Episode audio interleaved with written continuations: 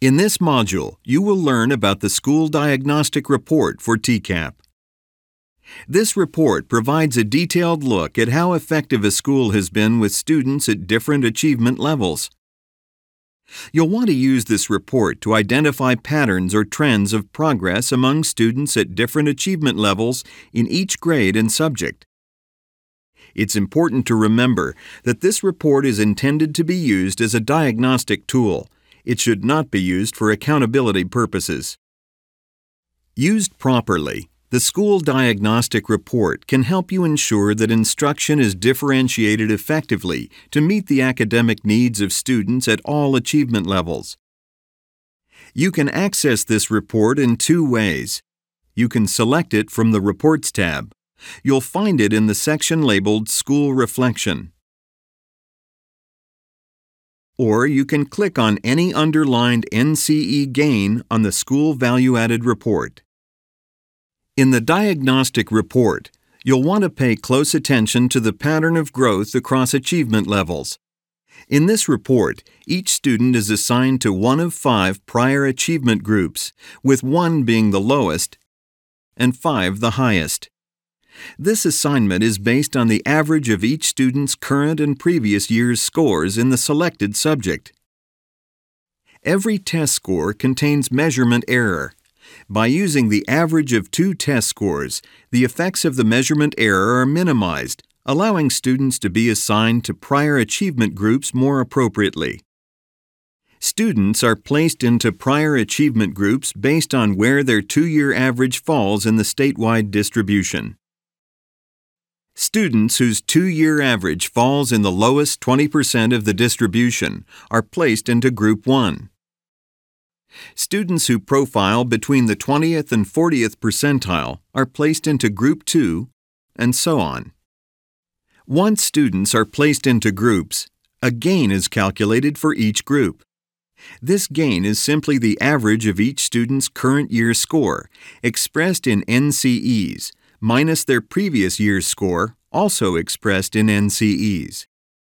This approach yields a measure of progress for each group.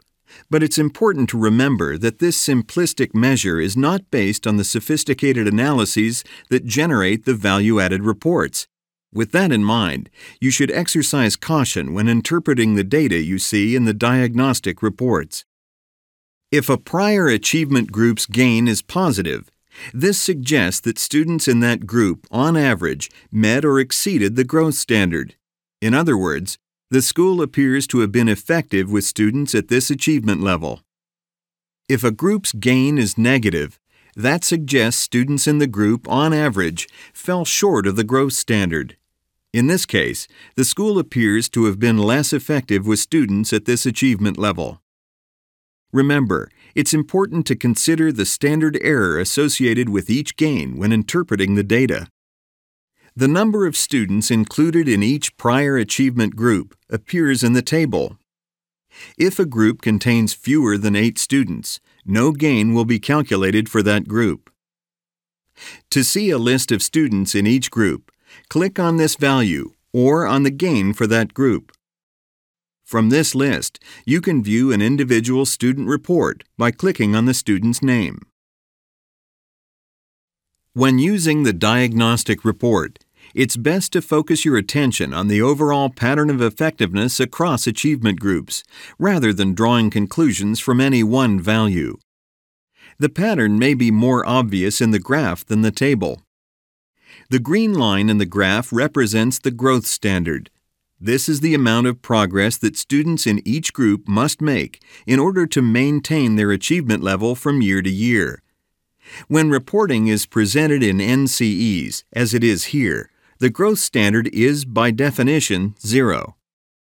The blue bars represent the gain for each prior achievement group in the most recent year.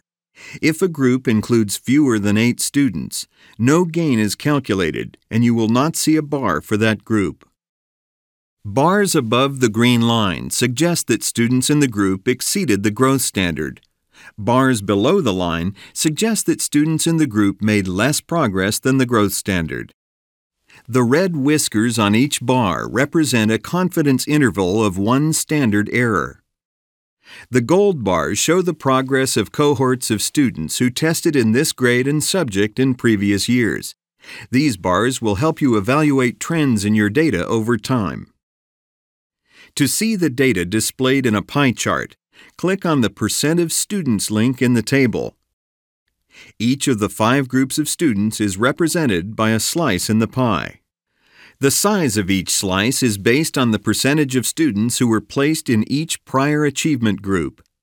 The slices are color-coded, so you can see at a glance whether or not each group of students made appropriate progress. Light red indicates that the gain for the group was more than one standard error below the growth standard. Yellow means that the gain for the group was within one standard error of the growth standard. Green indicates that the group's gain was at least one standard error above the growth standard. And white indicates that there are fewer than 8 students in the group. Using this report as a diagnostic tool, teachers and administrators can discuss strategies that will help them differentiate instruction in the classroom to ensure that students at all achievement levels have appropriate opportunities for progress. You may choose to view the diagnostic report for a subset of students based on demographic variables. To do this, click Select Subgroups above the report. Then check the boxes for the groups you would like to include. When you have made your selections, click Submit. You will see a diagnostic report that includes only the students who meet the criteria you selected. To once again view the report for all students, click Clear Subgroups.